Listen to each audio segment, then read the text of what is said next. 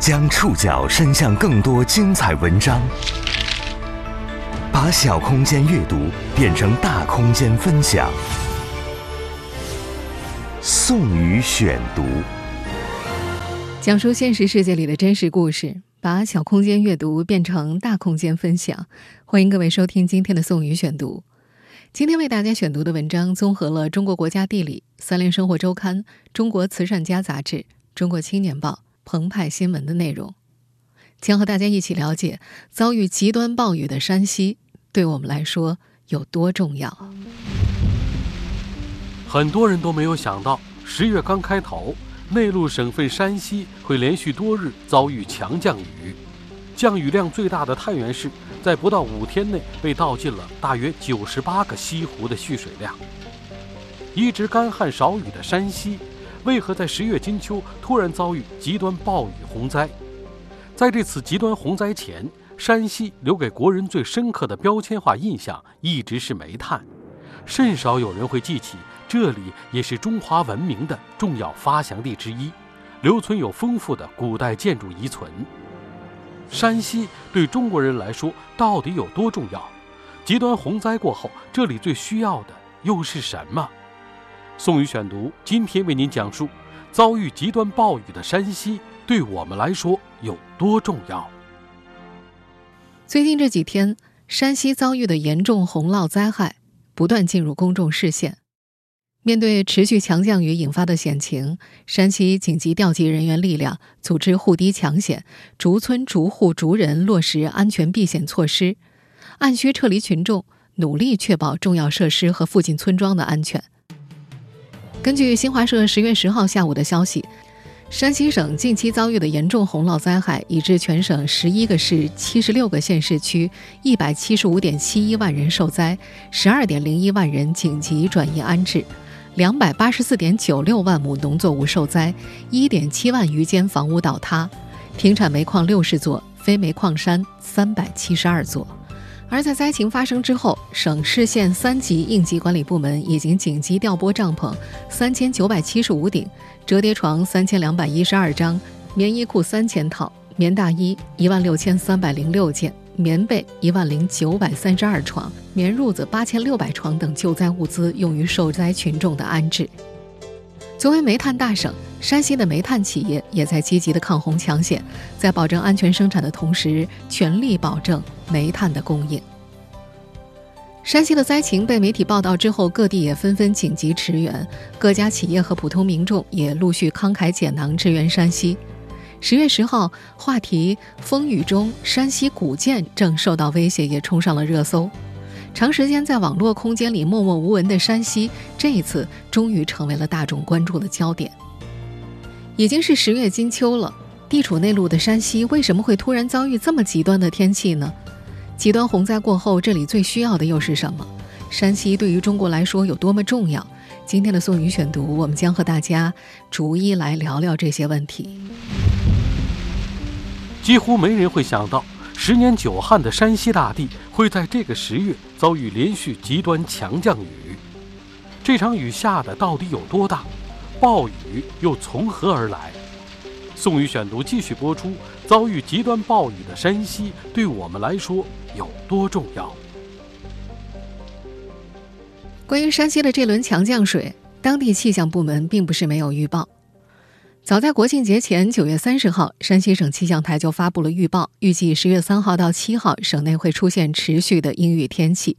当时气象部门报道的累计降水量呢，是在四十毫米到一百二十毫米之间。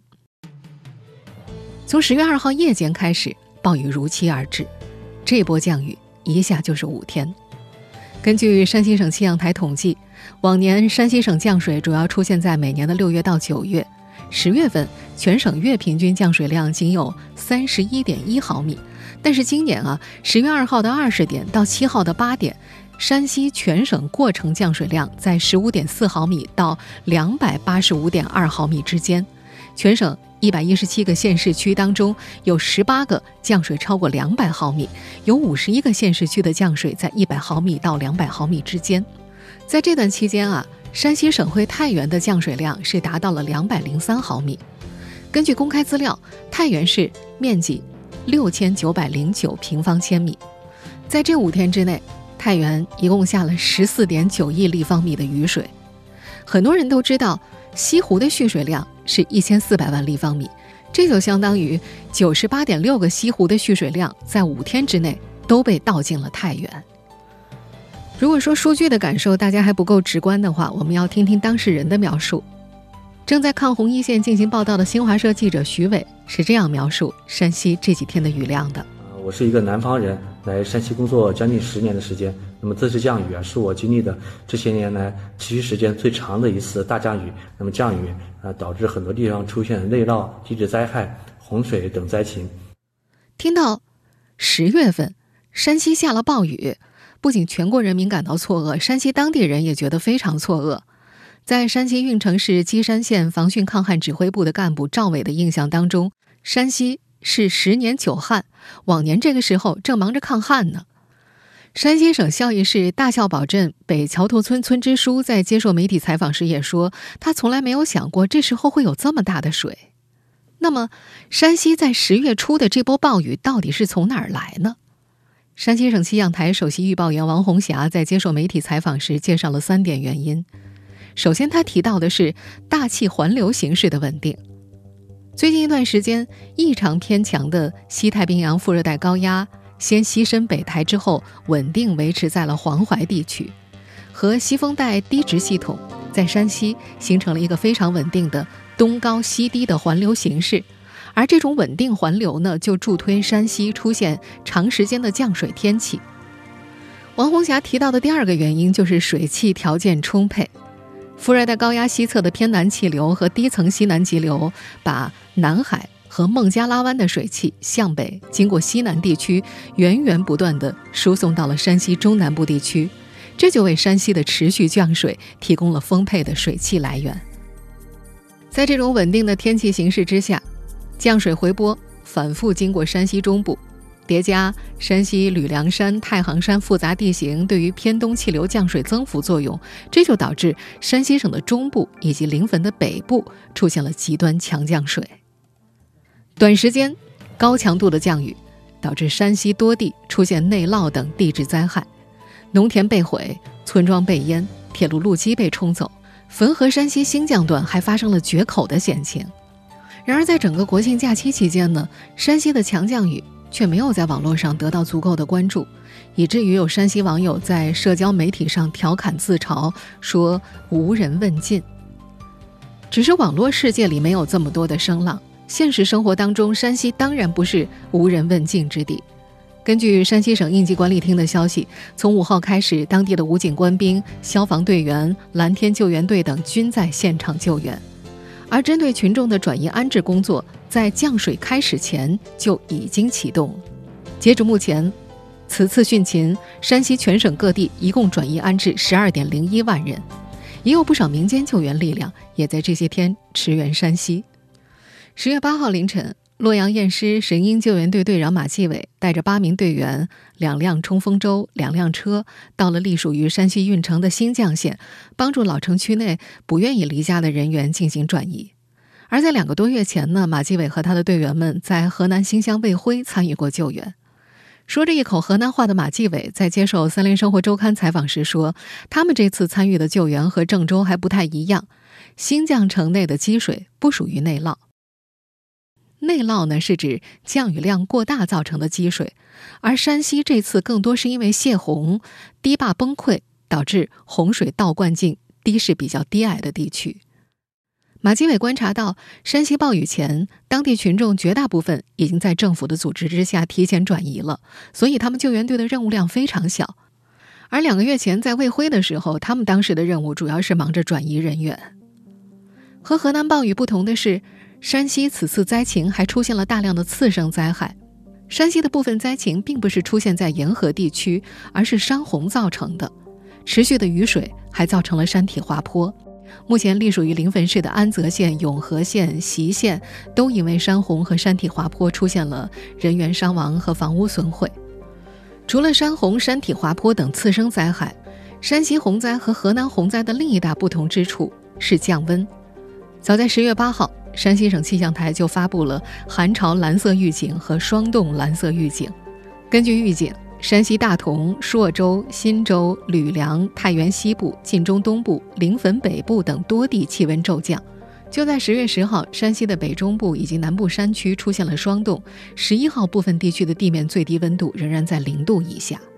这也是为什么我们在一开始提到政府部门调集的物资的时候，会出现那么多的棉衣、棉被以及棉褥子的重要原因。第一时间介入灾区收集信息并评估的卓明灾害信息服务中心负责人郝楠，在接受《中国慈善家》杂志采访的时候提到，持续走低的气温无疑会对接下来的清淤等基础设施的恢复带来不小的挑战。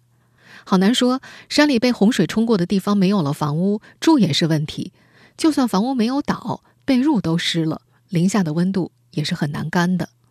作为最早进入灾区的一批人，郝男还认为，这次山西水灾对人员救援的需求并不大，不太需要太多外界的救援力量支持。但随着水患慢慢退去，接下来一段时间，安置群众的物资需求会增大，特别是生活救援类物资的需求。郝楠分析，山西的受灾人口密度没有河南水灾高，积水也没有河南深，但是山西的受灾范围比河南的受灾范围要大。在郝楠看来，目前山西受灾群众数量多，安置点比较分散，这意味着不好统计受灾群众的需求。他觉得后续救援以及恢复的问题会比较严重。等到水退去之后，灾民们重返家乡，挑战就会加大。天气比较冷，家里的生活物资又没有了，良田被淹没，家园进水，冬天又很快要来了。三晋大地上的人们。需要更多的帮助。根据山西省财政厅的消息，他们已经会同多个部门下达了省级雨涝灾害救灾资金五千万元，全力支持受灾地区做好防汛救灾工作。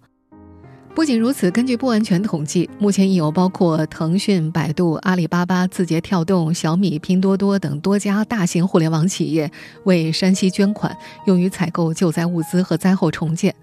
李宁、安踏、特步、鸿星尔克等国企也纷纷慷慨解囊，捐赠现金或者物资。山西省慈善总会、山西省红十字会也开通了个人捐赠通道。这两家慈善机构在接受媒体采访时都提到，对于山西的灾情，感觉群众的捐赠热情都非常高。虽然有些个人的捐赠金额并不多，但是捐赠的人数非常多。目前。当地政府针对山西的救援，以及各地人民和企业对山西的捐赠支持仍在继续。在此次洪灾之前，大多数国人对山西最深刻的印象就是煤炭。然而，从更广阔的视角来看，山西汾河流域还是中华文明的发祥地之一。山西在中国历史上到底有多么重要？宋宇选读继续播出：遭遇极端暴雨的山西。对我们来说有多重要？在国内，许多人对山西的了解停留在煤炭之上。就在前段时间，山西还以一己之力保十四省的煤炭供应，护航众多家庭在这个冬季的取暖。而在这次受灾之后，山西的煤炭企业也依然需要全力保供。在山西借由这次洪灾再度进入国人视线之际，我们有必要深入了解一下山西。在中国历史上到底有多么重要？山西省位于中国华北地区，山区面积占全省百分之八十。太行山和黄河塑造了它的自然边界，汾河和它的支流冲出一连串盆地，这里是中华文明的发源地之一。我们现在听到的这段录音出自纪录片《航拍中国》。只要展开山西的地图，大家就能看到，七百一十六千米的汾河由北向南浩荡而下，几乎纵贯山西大半个版图，汇入黄河之中。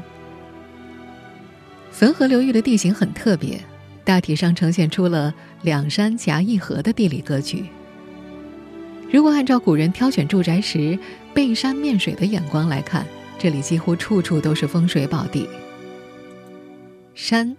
是吕梁和太行。如果自省会太原向南望去，左手一指太行山，右手一指是吕梁。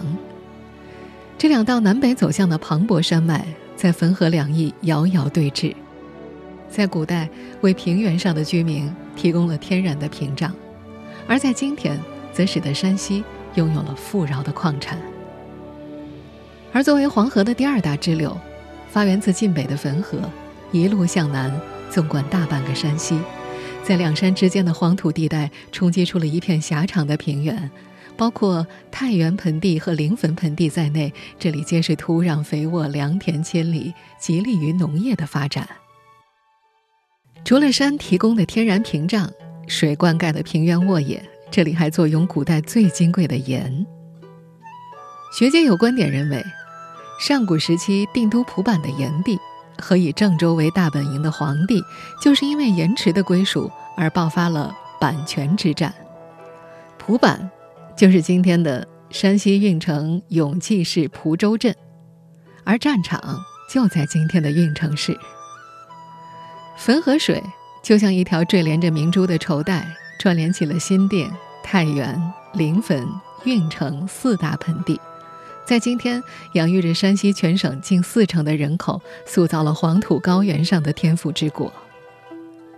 而在这片土地之上，也早早出现了文明的痕迹。在国内目前已经发现的七八十个旧石器时代的遗址当中，山西占据了二十几个，其中不少就分布在汾河流域。仅襄汾一地就坐拥旧石器时代的丁村遗址和新石器时代的陶寺遗址，前者上承北京猿人，下启山顶洞人，连贯了近三十万年的漫长岁月。按照著名历史地理学家谭其骧先生的观点。中国古代史当中，唐尧、虞舜、夏禹等人的活动范围主要就在山西南部。尧都平阳，就是今天的山西临汾；舜都蒲坂，就是今天的运城永济蒲州镇；而禹都安邑，就是今天的运城市下县。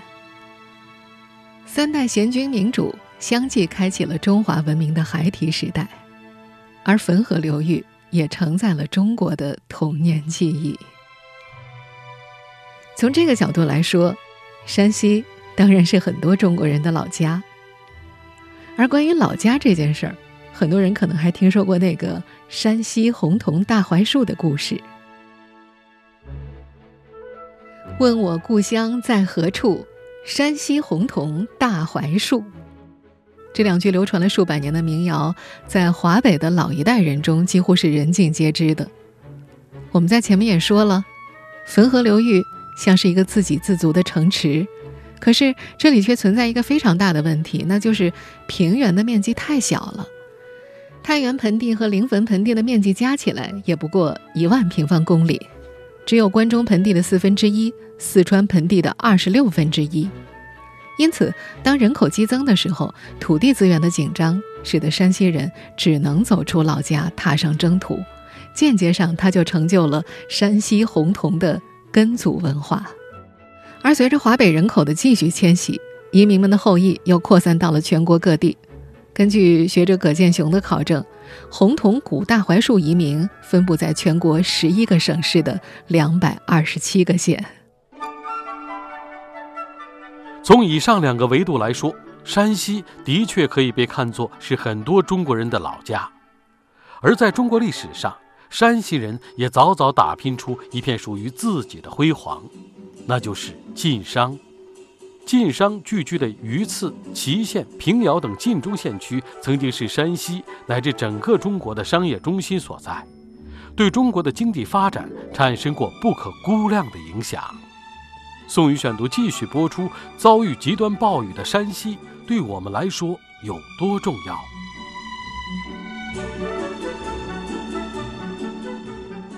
明清时期，山西的手工业和制造业已经初具规模。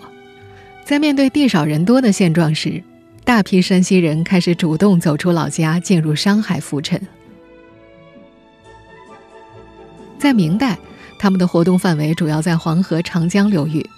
而随着清代版图扩张，晋商们的步伐也跨过长城，迈向了东三省、内外蒙古乃至俄罗斯。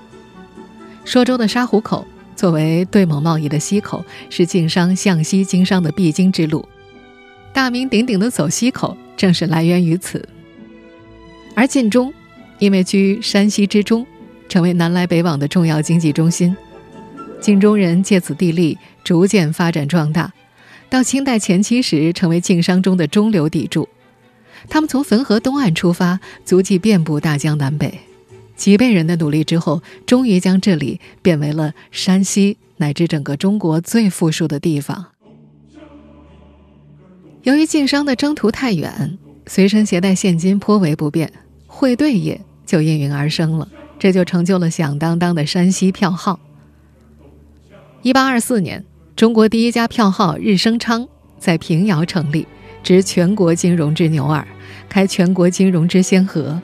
上海外滩和北京金融街，那都是他的晚辈。到了晚清时期，全国共有五十一家票号，山西独占八斗，共有四十三家；位于平遥古城的就有二十二家之多。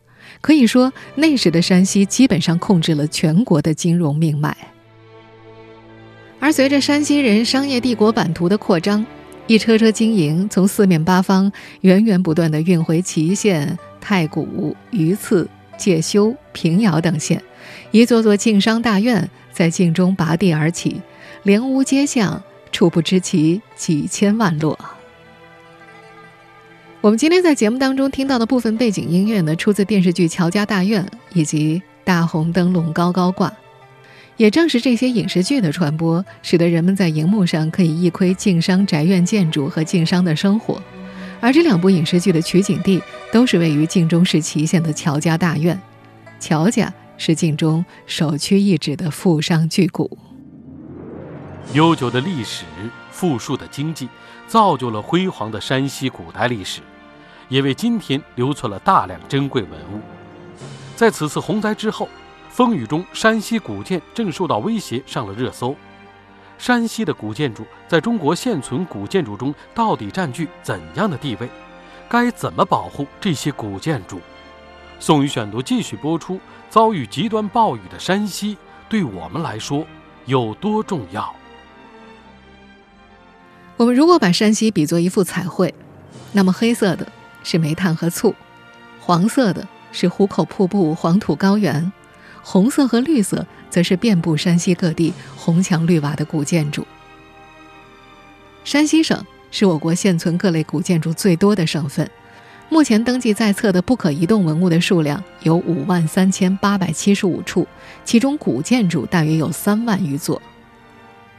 上世纪三十年代，中国著名建筑学家梁思成和林徽因曾经带队前往山西五台县考察古代建筑四次，在这里，他们发现了。佛光寺东大殿，改变了日本人中国境内无唐代木建筑的说法。台湾著名古建筑学家李乾朗曾经说过：“中国最好的建筑在山西。”而业界呢，还有这么一句话，说：“地下文物看陕西，地上文物看山西。”山西目前已经发现了宋、辽、金以前的木结构古建筑一百多座。全国仅存的三座完整唐代建筑全部都在山西，哪怕把那些不完整的全部算上，山西也占据半数之多。全国五代时期的建筑只有六座，山西有四座，元明清建筑那更加是不计其数了。这让山西省啊不仅有中国古代建筑博物馆的美誉，这里的古建筑呢更可以被看作一部中国古代建筑有形百科全书。作为文物大省。山西的古建筑与壁画、雕塑等依附古代建筑而存在的艺术形式，共同组成了宝贵的国家历史文化遗产。在山西晋城、长治、运城、临汾等众多庙宇当中，依然保留着中国古代各个时期绚烂多彩的壁画彩塑，品质在全国都是首屈一指，堪称国宝。而在这次极端强降雨导致的灾害当中，这些国宝都面临着严峻的考验。就在十月五号六点三十分，世界文化遗产平遥古城就出现了险情，城内八十四号内墙受降雨影响发生了局部坍塌，坍塌长度大约二十五米。除了古城墙之外，古城内还有三百多间古民居出现了局部坍塌，居民都已经第一时间撤离。目前，当地已经紧急启动了城墙抢险修缮程序，每天有几百人对城墙的安全隐患进行二十四小时不间断的监测和巡查，密切关注险情的变化。除了平遥古城遭遇的险情之外，根据当地媒体报道，山西不少全国重点文物都受到了暴雨的影响。晋祠出现了多处屋面漏水，运城盐池晋墙、东晋门问城大面积坍塌，城墙出现了多处裂缝。运城亥州关帝庙、崇圣寺门楼漏雨，春秋楼二楼大面积漏雨，威胁到夜读春秋塑像。目前平遥古城的部分城墙和古民居都有工作人员及时抢修，而被媒体报道的众多国家级、省级文保建筑，当地官方也已经采取了临时的保护措施，准备在雨水停歇之后启动修缮程序。但是，更多的分布在山西各地村镇或者田间地头的不那么重量级的古建筑。却可能面临保护修缮的困难。要知道，在山西几乎每个村落都有清代甚至更早的古建筑。山西省文物局文物保护利用处处长白雪冰在接受央广网采访时介绍，从目前文物损伤的情况来看，这次暴雨当中，国家级、省级文物保护单位的险情主要集中在周边的掩体，主体损害较少。他说，目前受损更加严重的大多集中在县级以及县级以下的文物保护单位，还包括大量未登记在册、未定级、散落在偏远村落的传统建筑。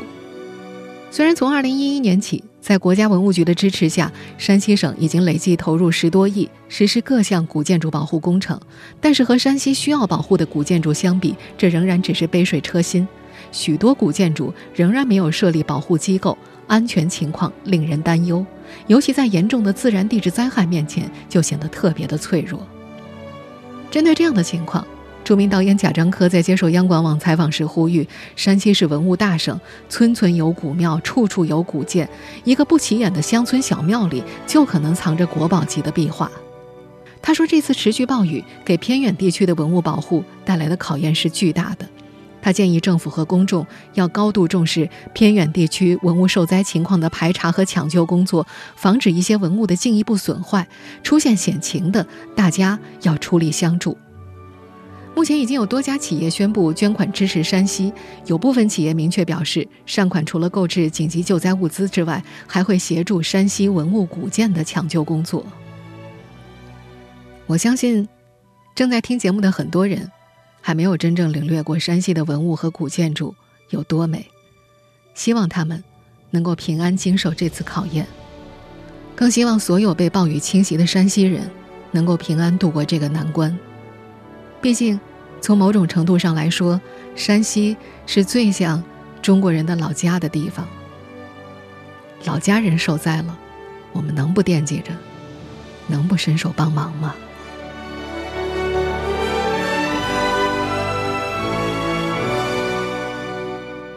以上您收听的是宋宇选读，遭遇极端暴雨的山西，对我们来说有多重要？本期节目综合了《中国国家地理》、《三联生活周刊》、《中国慈善家杂志》、《中国青年报》、澎湃新闻的内容。收音节目复播，您可以关注本节目的同名微信公众号“宋宇选读”。我们下期节目时间再见。